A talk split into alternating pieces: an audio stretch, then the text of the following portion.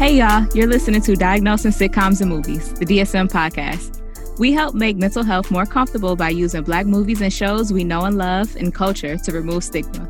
So join our convo with your host, Courtney Copeland, licensed mental health counselor, and Dr. B, licensed professional counselor. This show is not a substitute for professional care, diagnosis, or treatment. If you have or suspect you may have a medical or psychological condition, you should consult with your appropriate healthcare provider. You can also visit our website for resources on finding services near you. We would like to give a big shout out to Boxed Up. If you would like to improve the sound quality and the visuals to the content that you are creating, you should try Boxed Up as well. You can visit their website at tryboxedup.com or visit them on Instagram at tryboxedup. All one word, all together, like a tribe called quest. You say it together. Shout out to them for all of the amazing things that they have added to our show as well. Appreciate you guys. What's popping, everybody? This episode, we will be talking about the highly demanded from our listeners the 2000 American romantic sports drama film, Love and Basketball. Yes, this is it. Every time I think of Love and Basketball, I think Fool of Me, that song. I feel so dumb. That that automatically comes in. Damn. they didn't have to do it like that and play that song right then. Right then too. Like he got she she checked the ball and she realized she was losing. It's like, I feel so dumb. She was. No, I'm sorry. I'll save that for later. okay. All right. All right. So we gotta start with our with our quotes, huh? That's how we usually do. Before we start ripping into people's character. All right. So, of course, you can't start without, well, for me at least, she a hoe because she sending her pussy through the through the mail. That's that's the first one for me. What's what's that's your even first? before I'll play you? Yeah. right, exactly. Yep, before that one too.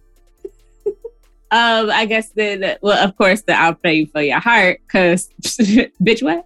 Um, but then aside from that, uh, yeah, when you come at me with bullshit like that, oh no, are they cursing their mamas in Spain?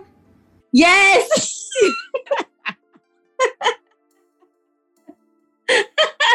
I, I think that was the first time I actually realized that she said that. oh no.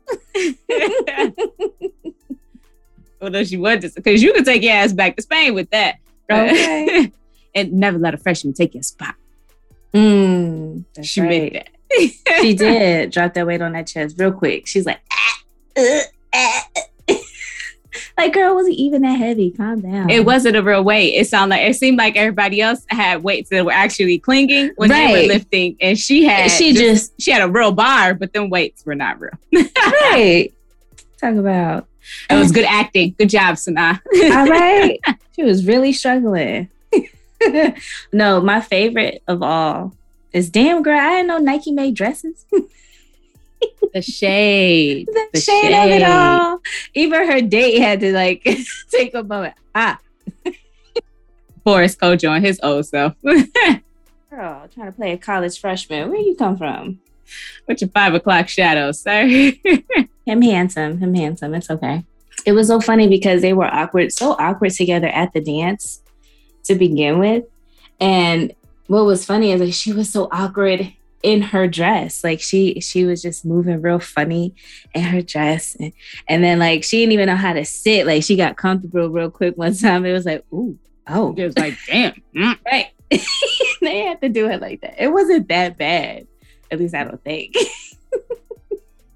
Uh, I took personal offense when the teammate told her, "Don't even trip, man. She's just mad because she bow-legged." Hey, whoa, whoa. Actually, it's nothing wrong being bow-legged. For one, Aww, you bow-legged. men find it sexy. Aww, so my grandma used to tell me when I was little, "It's okay. it's okay. you be all right with your bow-leggedness." then what her mom told her, um, hoping you'll grow out of this tomboy thing. I won't. I'm a lesbian. Right. Her sister laughed so quick. That's not Because that was funny. She was It on time was. with She it. was on it. Cause I'm not. You you rather see me in an apron in my jersey. Bro, she say jeans. One of the two. no matter. She just they, was- they didn't. They did not get along. Since No, she was a little all. girl. You know, another one is uh, another favorite of mine. This is from from the McCalls when they was having their argument, and he was like, "Don't worry, we have enough savings to keep your fine ass in Gucci and gold." Ooh, that pissed her off. It was the way he said it. I think Right. I'm glad she dinged him with the bracelet, Keep like caught him right in the back of the head. Right, Mr. Yeah. Allstate. I used to think I was lucky to be married to Zeke McCall, but I'm tired. she ooh, she was tired. She was so tired, especially by that pool. She was like she went through it, honey. But that whole bottle of Jack damn near gone. Jack, I said, woo, she drinking hard. Ooh, child, she was in her feelings. Absolutely. I would too. But hey, you know, all's fair in love I and mean- basketball. Oh gosh. Ba-dum-tsh.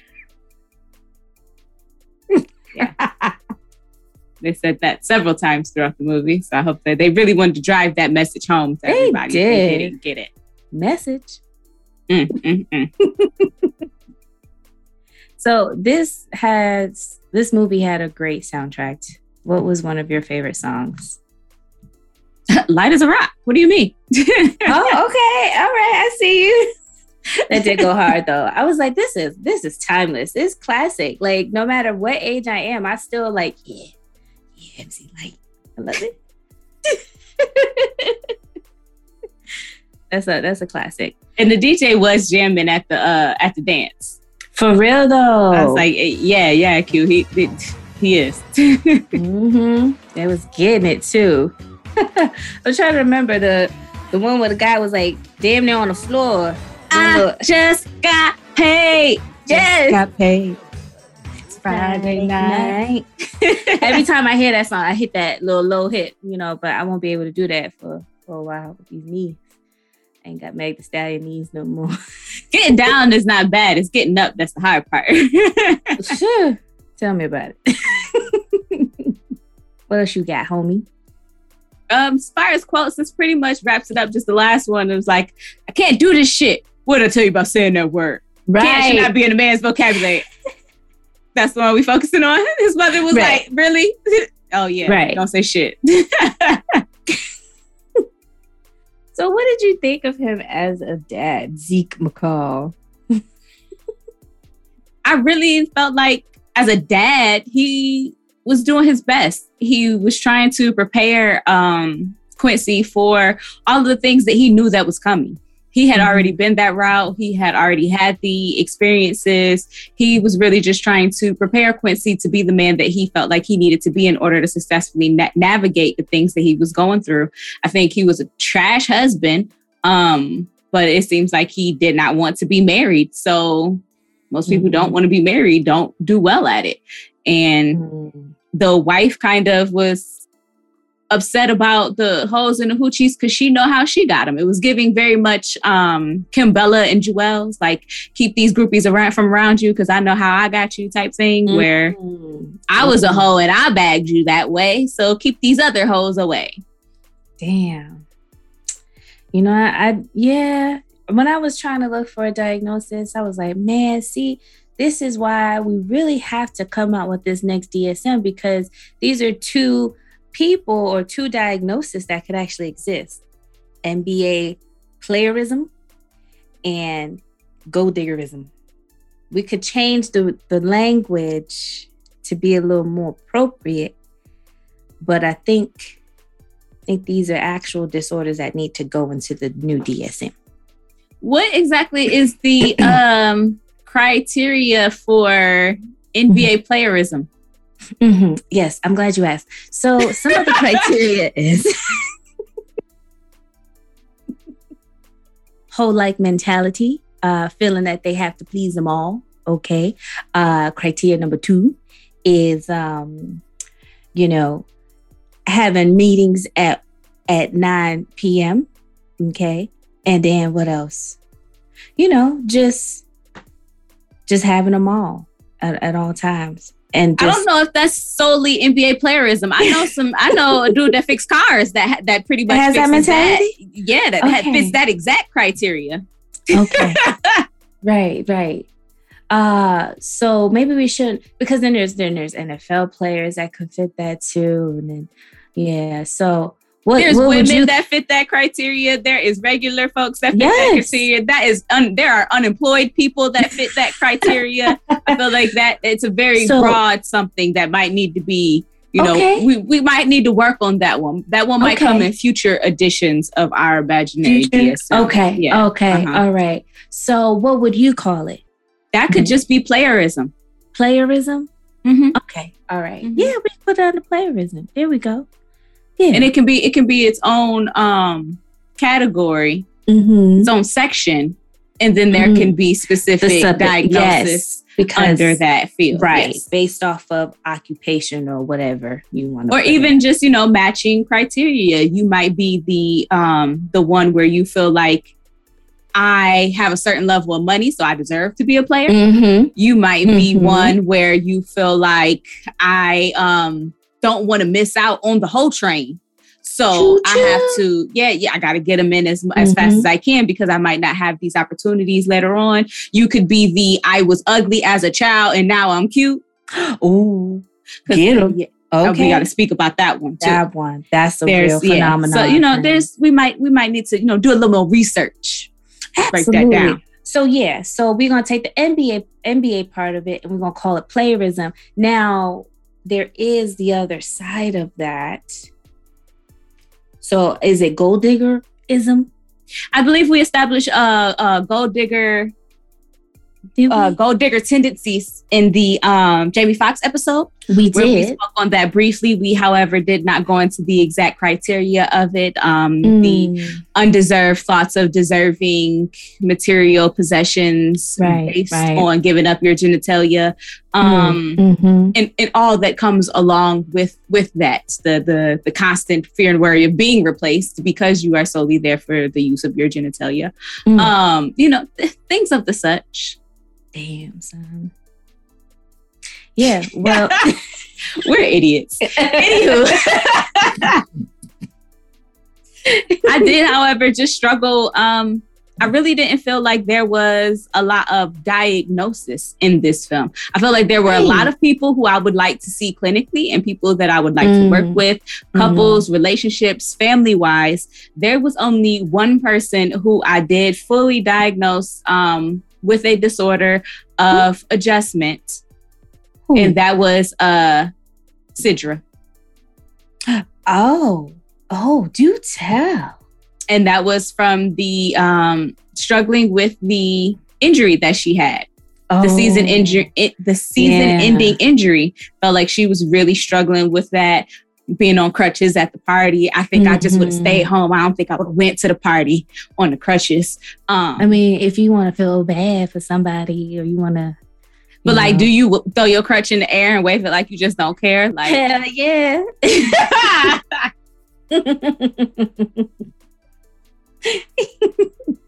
I start I hitting that- people with it.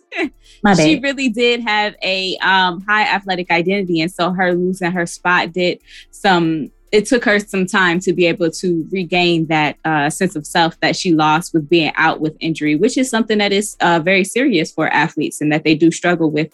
And when they have experiences with injuries, and I think sometimes we don't pay attention to hers. Yes, with season ending, I've seen players just be out for a couple weeks and it get dark even in just those couple weeks like them not look like themselves them look having feelings of hopelessness and not seeing that there is a light of to the end of the tunnel until they get to the point where they can start moving around again and participating in sport and so i was very concerned with her and i hope that uh, usc being the school that it was had you know some services there for her to rehab not just her knee ankle leg injury whatever it was Ankle. but also her wellness you know, back then, it didn't seem like that was really a thing. Like, we didn't really provide a lot of wellness or mental health for that matter for students, yet alone our, our student athletes. I think it's just now becoming something that's expected.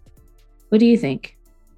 I think that there has always been an understanding amongst athletes and athletic departments that oh we might need to check in a little bit more with this one we, with the the issues of it. It's not a new phenomenon. I think it's always something that they have understood and experienced whether they were as apt to encourage them to talk to a professional whether they were as um, understanding and had the expectation of we need to support them through this as opposed to they'll be okay once they get back to sport. I think just the the relationship that we have with it is very different. But I think that coaches, I think that athletes have always, not always, but for a long time been aware because mm-hmm. it is it, it's commonplace. It's a, it's a natural reaction. If that is the biggest part of what forms your identity, it's how you make your friends, it's how you spend most of the time, it's what structures your day, and mm-hmm. then for mm-hmm. that to be taken away, it's a it's an expected reaction for someone to struggle with that at first. And so i think that there, there's a general understanding that that happens. I think the response to it is what has changed the most.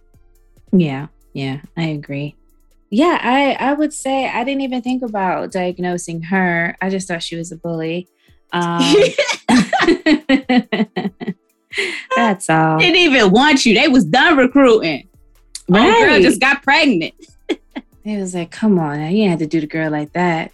Like, Ooh, thought she should know. Mm-hmm. Girl, I need your info and your input. I did. And then that, to add the the insult to the injury is that not only did she lose her spot, she lost her spot to a freshman. Right, because uh, all this time, see, God don't like ugly. Ooh. You know, and it had she been nice and had she not acted that way, maybe she wouldn't have broken that little funky ankle of hers and she would have been able to play in her spot. But because she wanted to be mean, she had to be taught a lesson. Look at karma. All right. That. That's my theory. I'm sticking to it. Anywho, so um I I struggle with diagnosing for mo- for the most part, and then I kind of got real bold about it. Was like, you know what? Let's just do this shit. And so for Zeke McCall, Mr. McCall, I I put histrionic personality disorder. he didn't have that uh theatricality though, that that rapid shift of emotion, um, emotion based behavior. No. He just was, you know. No, he didn't have throwing dick. It's just oh Is that not a shift in, in behavior? Let's see. So, hmm, is uncomfortable in situation where he or she is not the center of attention. I wouldn't say that. Interaction with others characterized by inappropriate, sexist, seductive, productive behavior. No, style of speech that is excessively imperson- impersonistic and lacking in detail, maybe it's, it's just his voice. I don't know. All states. That's what the dramatization really comes from. Anyway, um, no, I really don't have real reasons. That's just one of the disorders that I would give him because that histrionic is also known as the whole disorder. That's how I see it. What? I said it. I said it. You know, Thoughts and ideas expressed by Dr. Rose Britton are not those held by the Diagnosis Sitcom and Movies podcast. Histrionic ho. It sounds like um, Dr. Rosie B would need a little uh, supervision with working with Zeke Maybe, um, his wholeness is triggering something for her. It is. To where she's seeing it as a, it a clinical concern. it is. It's affecting me because, you know, I'm seeing like a gold digger. I, I think he's just a hoe. You know what I'm saying? And that's just how I see it. So, yeah, histrionic hoe. I think we're going to go ahead and rule that out. Um, so then for Camille. But wait, if uh if you were seeing Zeke as a client, whether it was individual or whether it was uh to potentially to work through the the con- confirmation of the cheating and things like that. Mm-hmm. What would you do with him? Okay, so on a serious note, I wouldn't I wouldn't diagnose him with his personality disorder. On a serious note, I would not. Um, but I think that we would kind of go through just some things that he's gone through throughout his life. I would, for me, I'm very much so psychoanalytic in the sense that I want to know about the childhood experiences. I don't want to stay there per se, but I'd like to know some of those things, some some of those learned behaviors. So, what was your your parents' relationship like, and so how did you learn um, some of some of your love languages or some of your your relationship you know um, languages and behaviors.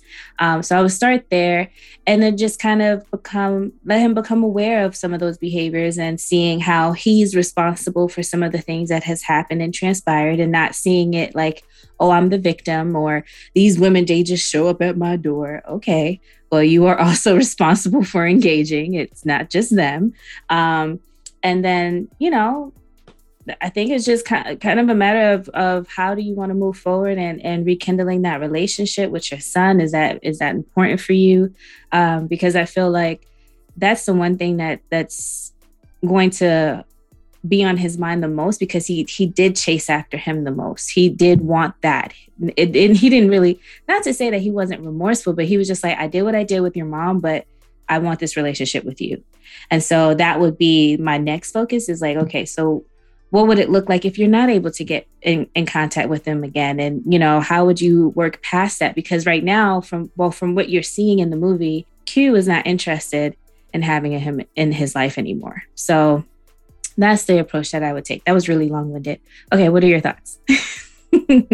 No i definitely completely um, agree with the targets and the goals that you kind of laid out I have like a non scientific based theory. There's no proof of it at all. It's just just me. Kids that grow up with their parents together mm-hmm. are soft. they have a level of can't get over like if not not all of them like if you have parents that are together and they actually love each other and they have a healthy functional relationship those people can be well adjusted. But if you have a if you have parents that are together and they are staying together for the kids it does something to the kid. And then when they break up like they just can't handle it. Like they fall apart and but they can't see past themselves. It's like they got cheated on. And they mm-hmm. even have the full awareness and understanding that this relationship was not healthy for these two people. Mm-hmm. but they feel so betrayed and so violated in it. And it's like this ain't got nothing to do with you. Huh? Well well is it is it like okay is it is it a difference if there's like an amicable di- divorce where they both just agree like you know what we just don't have the same love for each other? Or is there like someone there's infidelity that you feel like the child is more likely to take it personal? You get what i'm no, saying? because i feel like the kids who's it's an amicable divorce and they understand i think it's half and half. I think half of them are okay. And the other half is like it's my fault.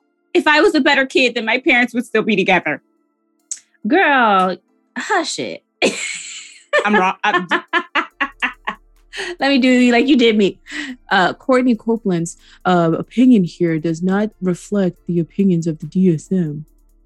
It doesn't. This is not science based. This is my own personal um, theory that I conclusion that I have drawn from my very limited experiences in life, and I'm saying that they saw it out they just they don't know how to handle it. Like that breakup does something monumental. Like I feel like I've, i rag on Disney a lot, but I do feel like kids need a certain level of grit, like an understanding of how to overcome, mm-hmm. and that's why they kill off parents in every in every Disney film.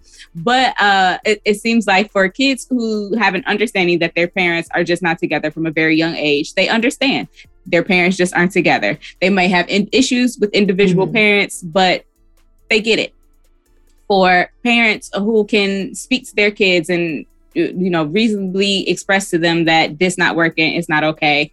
we're going to separate. Does that do something? And is there a period of adjustment? And the kid does have to figure out that it's not their fault? Yes. But as Quincy shows, like those other kids, they don't have the emotional grit to be able to uh, to to process this, to understand this. I feel like this movie could have been very short. Had Quincy knew how to handle his emotions. He was emotionally unprepared to respond to anything that was going on. He was going through a period of transition and couldn't cope with it himself, on top of his parents having all of these changes. Him realizing that he is mediocre in in in everything was just it was all too much for him. He grew his whole life thinking that his family were above average, special, and unique, him and his family. And that this divorce was part of the significance of him and his adjustment with college, him seeing that he is on the same playing field as everyone else. And he just couldn't handle it. The comp- he has this natural um, desire to compete for competition, to prove that he's better, to to be the best, to try to win, and he wasn't. And mm-hmm, mm-hmm. and it was it was mm, mm, it's falling them apart. Okay. I mean, I can I can agree that Quincy um, didn't know how to handle his emotions, but it also made me realize that the parents didn't know how to handle their emotions either within the family system. So, it, what across the board? across the board, yeah. Because then, so now that goes back to those learned behaviors of okay, so when I'm angry, I'm going to shout. I'm going to let you know that I'm angry. I want to argue with you because that's how we communicate. Um, you see how his mom was trying to approach him or, you know, asking questions about whose earring is this, right? That's your earring, mom. right. I'm going to go. Right.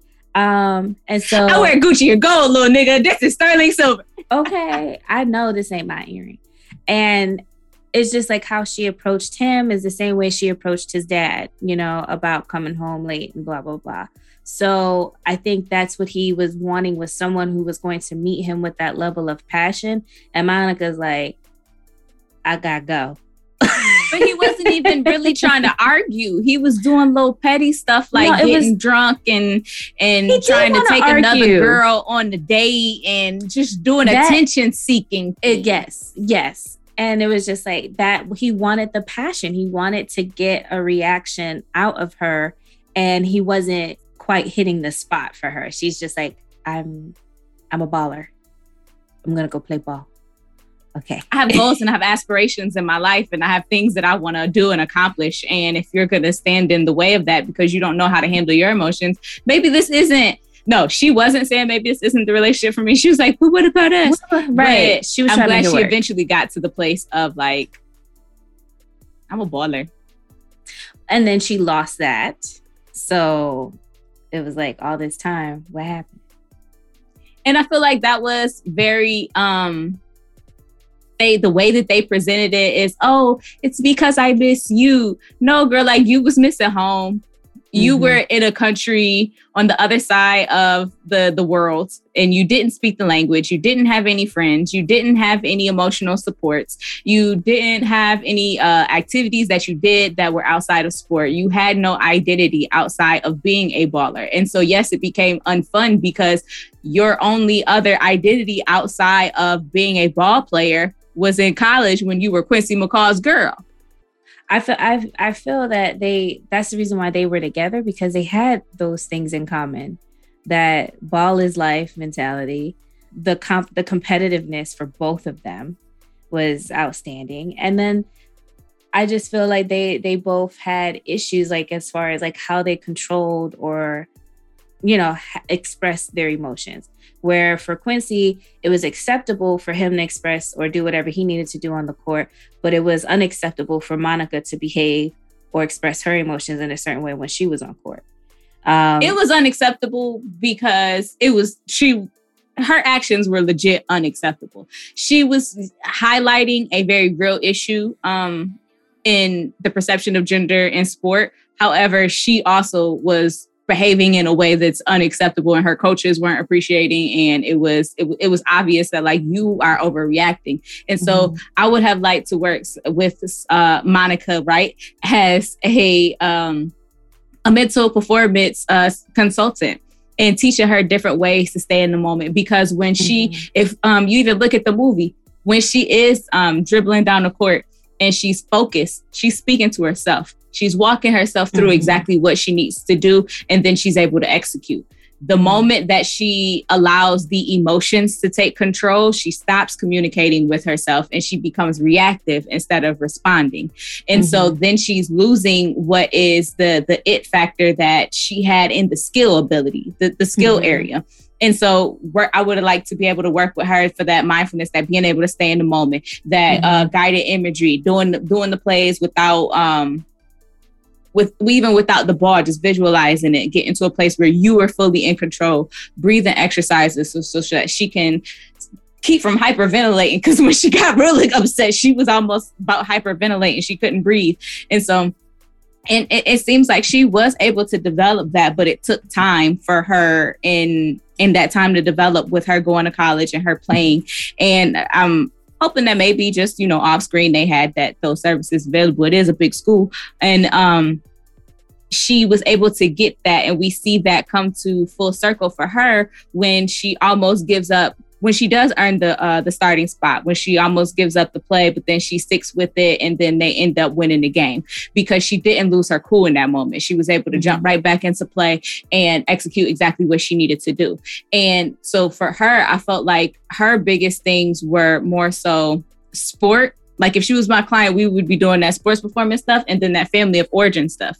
Because mm-hmm. for her, that's how that her whole issue with um, her mom and her mom giving up her dreams and giving up her identity to the family mm-hmm, mm-hmm. caused her to try to do the exact complete opposite. And I'm going to give my full identity to my dreams and my aspirations. And I'm only going to see myself as an athlete in no mm-hmm. other way. And that's where a lot of her unhappiness was coming from because she only had two identities. She was a baller and she was Quincy's girlfriend. We don't see her really have any relationships outside of Quincy. I, Quincy might be the only man that she had sex with her whole life. So like she mm. really just needed to develop who she was as as an individual.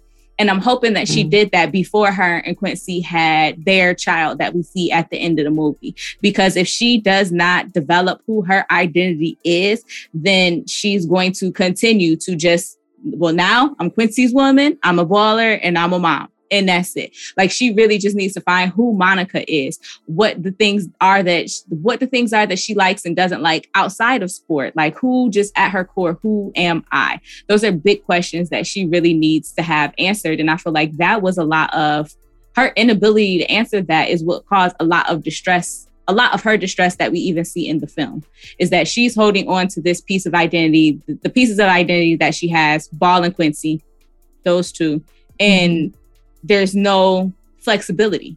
Mm-hmm. And so when Quincy's getting married, she's like, well, that's my identity. So I got to go get him.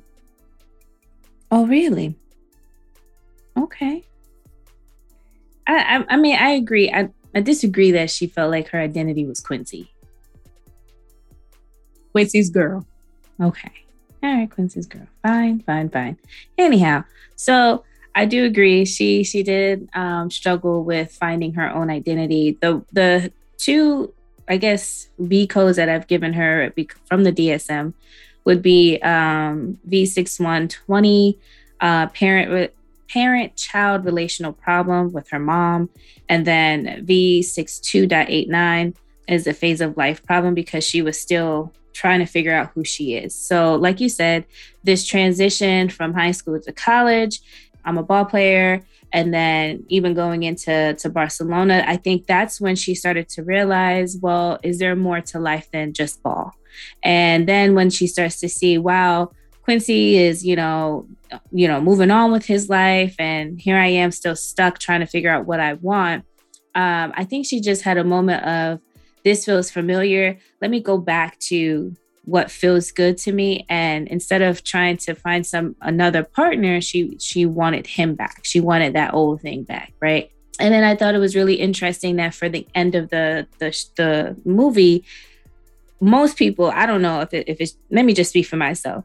When I saw the crowd and you know that last stadium scene, I'm assuming that it was going to be Quincy that was going to come out. When I first saw this, I'm like, yeah, Quincy got back on, and then it's like, oh, it's Monica.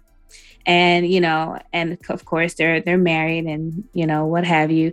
And it seems as if now she found her passion again for ball because now he's in her life again. So that was really interesting to see that that ending in that way and it's interesting too that she would no longer be playing in california she'll actually be playing in, in chicago because they're now a chicago team the sparks um but anyway, um, I'm not yeah. going. Hey, go have your moment. Transplant. Ooh, I be that. I grew. no, but um, I don't know. I I did feel good that she was back on the court, but then it was just like, oh, I thought she was gonna go off and do amazing things too. Like leave ball alone thought she was going to find herself, but no, we're back to these same two identities. All right. Yeah, that was and it's America, and it was the beginning of the WNBA, so they really wasn't making no money. And right. So that is that she's not like. I hope that Quincy has something that is helping sustain them because, like, y'all, y'all gonna have it rough living yeah, like, off of a WNBA salary. Yikes! I know. I know. And, and but that's just so frustrating. Like, black women can be amazing superstar talents can be like superhuman awesome beings and that will get you a mediocre level of reward like she got quincy who hmm. yeah it's like yeah. like hmm she was uh, she was winning whole championships and making lots of money and then had to come back and like home and work at the bank which is the harsh reality of a lot of the women that uh, play in the WNBA is but I mean yes the W again the WNBA is still in its infancy stages if we look at it in comparison to the NBA. And mm-hmm. it is mm-hmm. continuing to grow and it's grown leaps and bounds since its, since its inception in the 90s. And I feel like it will continue to grow and women will get their uh, just due. However, they weren't when Monica Wright was supposed to have been playing. No. so, but it, it, but to her credit, she wasn't happy. And so she wasn't. For her happiness, I'm glad that if this is the compromise that you have to make for you to feel better, for you to feel more whole as a person, then I understand that and I respect you being able to make that decision for yourself because it can't be an easy one to to let go of being a superstar uh, overseas to then being mm-hmm. whatever she was at the end. Yeah. Yeah. And then, so then it also goes to reiterate what Quincy said as far as like, he only played basketball to be better than his dad. So I wonder if he felt like I am better than my dad because I'm married, I'm loyal, and I'm married to my wife, and blah, blah, blah. I don't know what that what that theory would be, but yeah, I think that's just how he feels. Like I'm I'm better because I'm a dad and I don't have to play basketball because I'm a better man than my father. And he even said that. His dad even kind of admitted to that, um, that he wanted him to be a better man. And he asked him, Well, why weren't you the man you wanted me to be? Um, Which is, I feel like, be. is an unrealistic question for you to ask a parent. Yeah. I feel like your parent is trying to give you their best. They want you to be mm-hmm. better than them. They want mm-hmm. you to be the, the to your fullest potential. Mm-hmm. And I think it's unfair to expect them to be perfect. And I think a lot of people uh, deal with some type of like existential disappointment when they mm-hmm. realize that their parents are imperfect human beings and that they are just people the same way that you are trying to navigate life. Mm-hmm. But when you have them on this, oh, they're perfect, they're the level that I need to reach, they are the standard, that only is going to create disappointment mm-hmm. when they don't um, reach the level of morality, uh, value, mm-hmm. or whatever it is that you view them in, in your mind. And so I think that that is really what Quincy was struggling with. And in the week that he potentially heard that he's heard about the paternity suit and then his mom confirmed that he was cheating he mm-hmm. went and entered into the draft threw away his college career and yeah. then broke up with his girlfriend it was a lot of mm-hmm. my thing is who else was quincy's supports was it just his girlfriend and his two parents, like he didn't really talk to anybody about these decisions. He was able to make these decisions very quickly. It all happened back to back to back. It just it seemed like Quincy could have used the extra level of support as well. Mm-hmm, And he mhm. could have used some just someone to talk to, whether it had been a professional or even just a good friend who genuinely could listen to him. Not Monica Calhoun though, because the- hmm, Mm. he did not take need to take her ass to Burger King. He, I'm He sure they did didn't have no quality conversation at Burger King. could not, But could not. I but like, really? I definitely could see him needing some additional support at that time. I think it, it was unfair for him to feel that Monica should shoulder all of the weight of the things that he was going through. It Mhm. was unfair for him to have that expectation. His thing was really just expectations. He expected Yeah. his father to be perfect. He expected Monica to carry everything for him in the relationship. And he expected himself to be a level of greatness that he didn't allow himself the opportunity to develop into. Yeah, absolutely. So for me,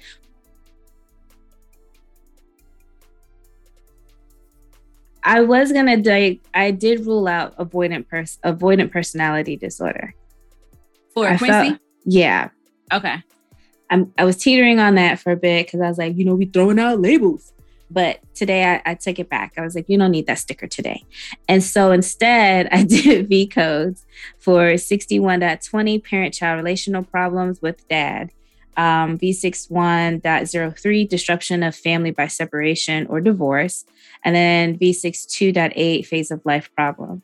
I didn't really know if I could put anything in there for the spousal thing because of him and Monica, but for the most part, I feel like that kind of covers all of it because that phase of life is what caused him to end the relationship with Monica at that point, to make those different transitions, you know, from being in college to pro. So yeah, I I don't know. There was nothing else that I, I could really give Quincy. And I do agree that he had so much that he was dealing with at one time that he really could have used that additional support and maybe talking with his coach or, or teammates. I don't understand where they were during this time. Like, why was he only seeking out Monica?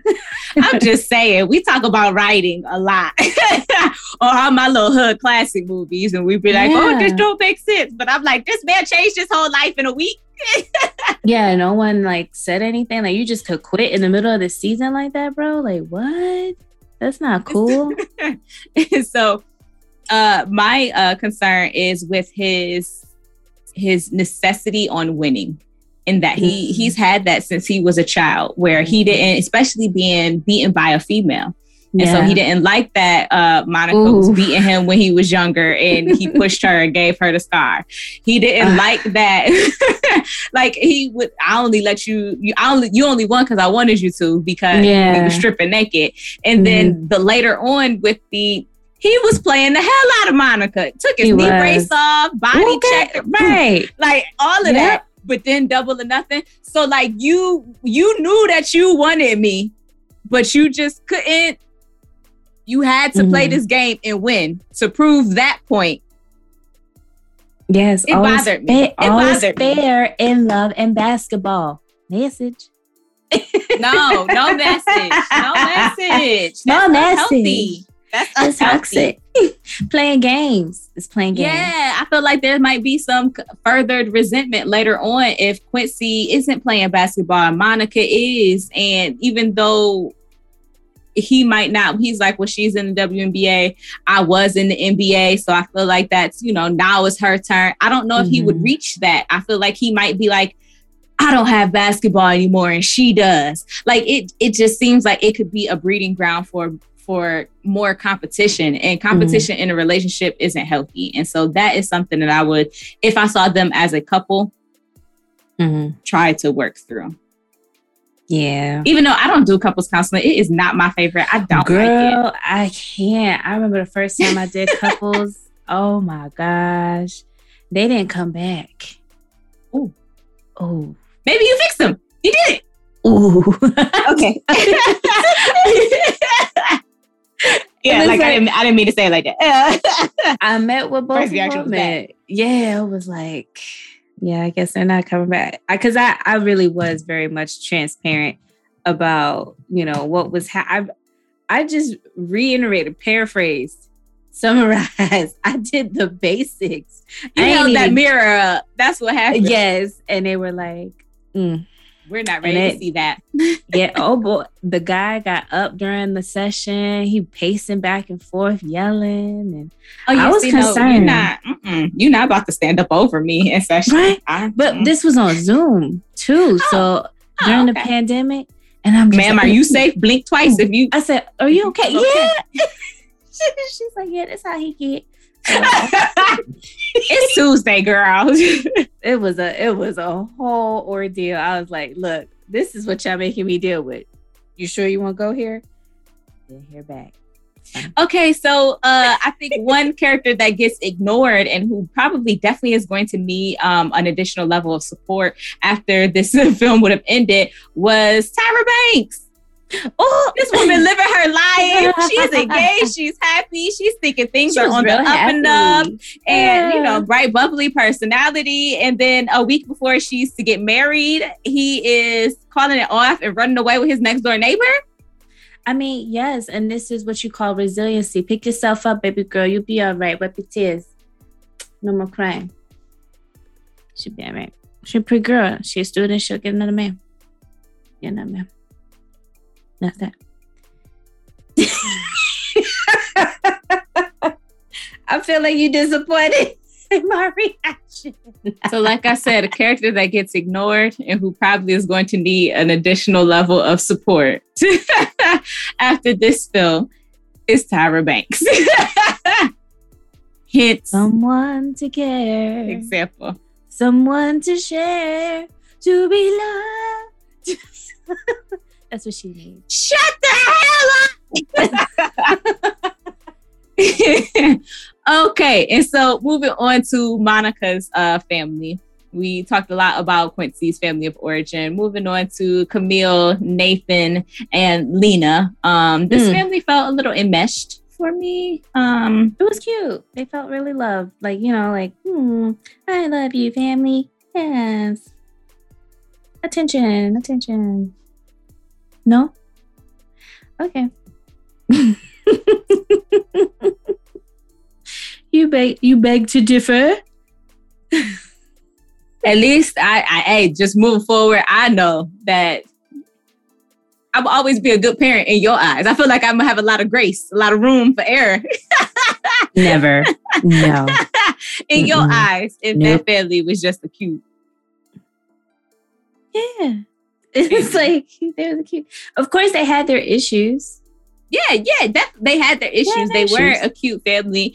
They, I don't think, were no one was actually as happy as they were pretending to be, except for maybe Lena, because she was showing up was- as her she- authentic self right. at all times. She was living her best life. I'm a hoe. What did eat bop? I'm just But she had to be a hoe. no, but the reason I said that they was about a boy. enmeshed, why, like, why would you feel like it's okay to set me up on a date to my school dance with a college man that I don't know? because she knew Monica didn't talk to anyone. And she knew that Monica only had a thing for Quincy, but wasn't going to ask Quincy to go to no dance.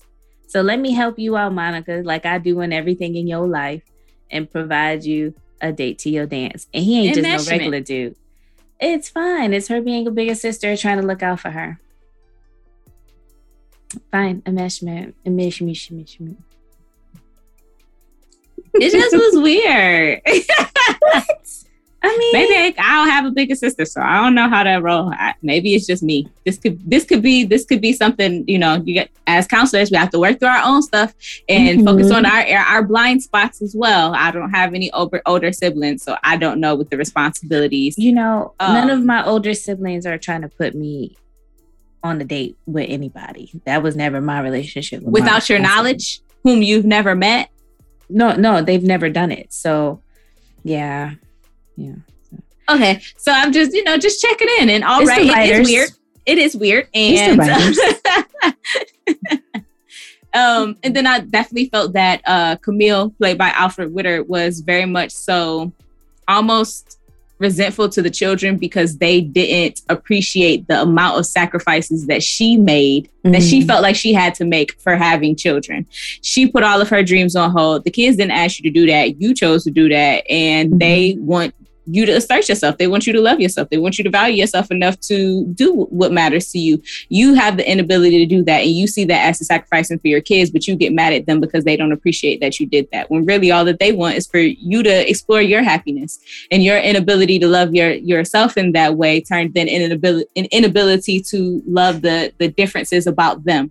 And I felt like even when um Kyla Pratt was Monica and she was younger, she was like, Yeah, but mom says she don't know where I came from because I'm different. like, dad, your mom said that to you? And she's just like, Yep. Mm-hmm. Everybody putting their fingers in that cake. Like three different people put their fingers in they that cake. I hope no one ate it. I hope Alfre Woodard was like, Yeah, let's get rid of this.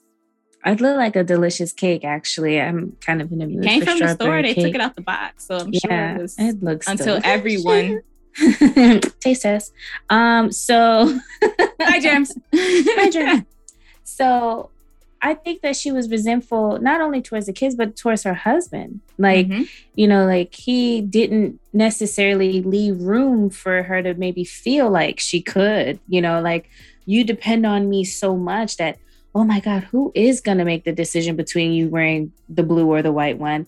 And who is going to iron your shirt? And then, of all things, you don't even take my suggestion for the one I said for you to wear. So, why the, okay, sorry. Why did you ask about right. iron both of them? I went somewhere. Sorry, friends. Let me come back. yes. Because I was really about to go off about that. But it's it's like, why? And so I don't feel like she felt like it that she had the space to. And then also after a certain period of time, it, it almost felt like the the job the job world shifted for women during that time. And like the the the importance and the requirement for education and higher education might have also played a role in her feeling like man, can I even compete? Now, not to say that, you know, you have to go to Harvard in order for you to be uh, in culinary or in, what did she want to be? She wanted to she be. wanted to be a caterer. A caterer, right? You don't have to go to Harvard to, to be a caterer. Like, so it wasn't that she couldn't do it, but Your I also food just gotta taste good. It just and she has a good. banker as a husband, so like he could he could help with help the finances, with the business side right. of it, and you just make your good food. Uh, but then you know it, it did come into that her viewing herself and seeing where her worth was and like you said it did inform it did inform her um her interactions with her daughters because it she said that to monica and saying the one thing i i loved about you the most is that you went for what you wanted mm-hmm. and that right there lets you know like that's what she wanted all her life and so yeah i i i kind of diagnosed her a bit too um, okay, go ahead. Let's hear it, girl. You, you sure? you want to hear it? Okay, so what I said was obsessive compulsive personality because she had to have everything a certain way. She, you know, she wanted to, she had to be the person to make dinner. She had to be the person to do certain things for the family, but that's all I have. no, I, I can see where you're going with that. And I, I feel like I wonder if it is her, these things need to be done and these things need to be done a certain way that I am going to just fully in, engulf myself in this.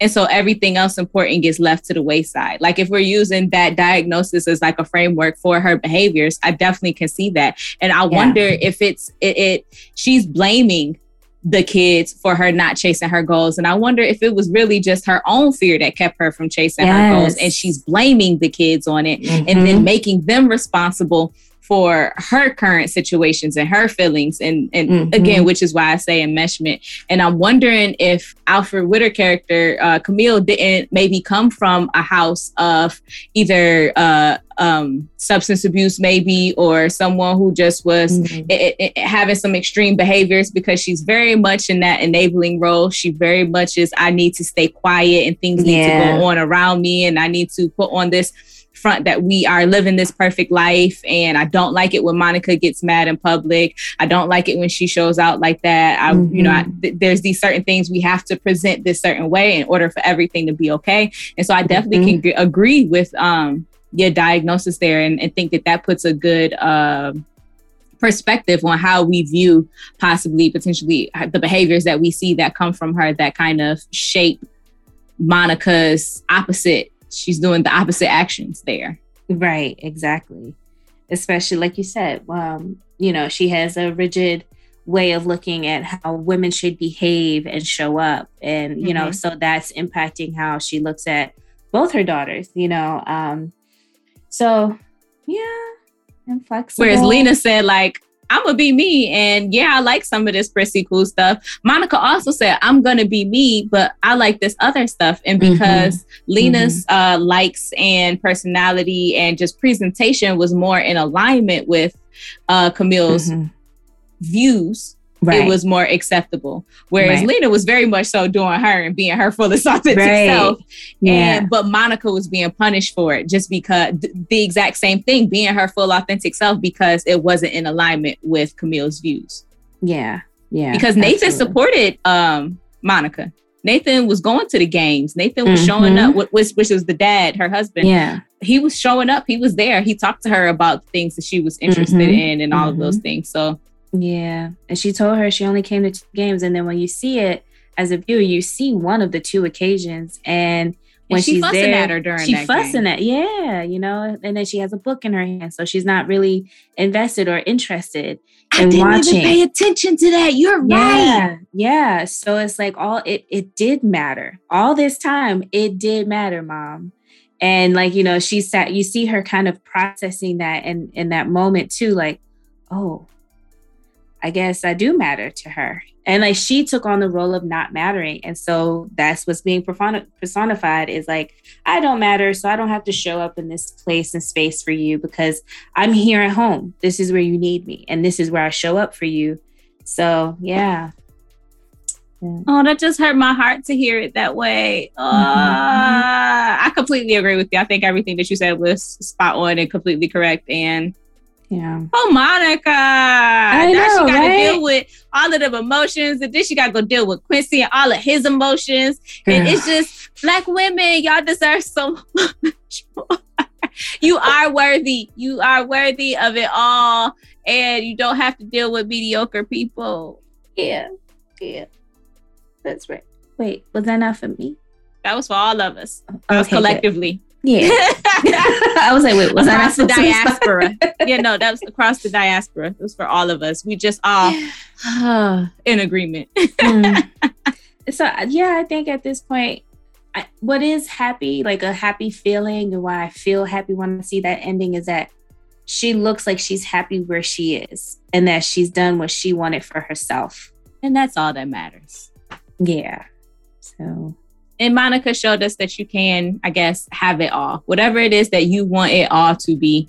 mhm. Uh, Quincy won't all that great. Um, but Omar Mhm. Epps has the best eyes in Hollywood. And I could, especially back then, before, you know, the Mhm. thyroid issue, whatever's going on now. And, you know, because his head is shaped a little different and everything. I hope he's Oh, okay. yeah. But um, but in the 90s and the 2000s, like when, ooh, Mhm. ooh, He was I could have stared at that all day. Yes. And then, you know, we had the the the reuniting of Deja with Tyra Banks, remember in higher learning. It was Yes. Omar Yes. Tyra Banks, and she was Deja. So I was excited Mhm. to see her be the flight attendant. I just feel so bad for her. And I hope that she can find something better than Quincy as well. Um, not to bash Quincy. I think Quincy is a good dude. I just think that he has some emotional growing to do. And I hope that he has done that before uh, Monica and Quincy come back together. But it, it, it can be a fairy tale ending. I think we all do deserve fairy tale endings. Um, Mhm. And I think that they can look however you want them to be. As long as you are happy, it seems like, like you said, Monica was doing all of the things that she loved to do where she wanted to do them. And so I hope that that was exactly what it was. And I hope that Quincy is happy in what he's doing. I hope that he is standing Mhm. up in his like, I am a family man and I am holding my family together and I'm loving Mhm. on my woman and I'm creating this nuclear unit that is unbreakable and feeling a sense of purpose there and a sense of responsibility there. And then also finding his own identity outside of sport because he deserves that as well. Mhm. And that was something that he was really struggling with. And he was putting his body through it because he didn't have that other piece of identity yet. And he even admits that when he is playing her before they do play one on one. Like, I think. I am, like you said, you didn't love it anymore. Like something was Mhm. missing. I think I'm starting to feel that. And so I hope that he was able to find what that something else was for him as well. And I hope it's not all just, you know, their attention going towards the child because Mm-hmm. they have to be full people as well. You have to be full Mhm. in order to give. And so I hope that they both find that. And um, especially because we want the best for Monica. Quincy was fine. And not only because he's fine, but he also deserves the best because black men, we love y'all too. And we want y'all to heal too.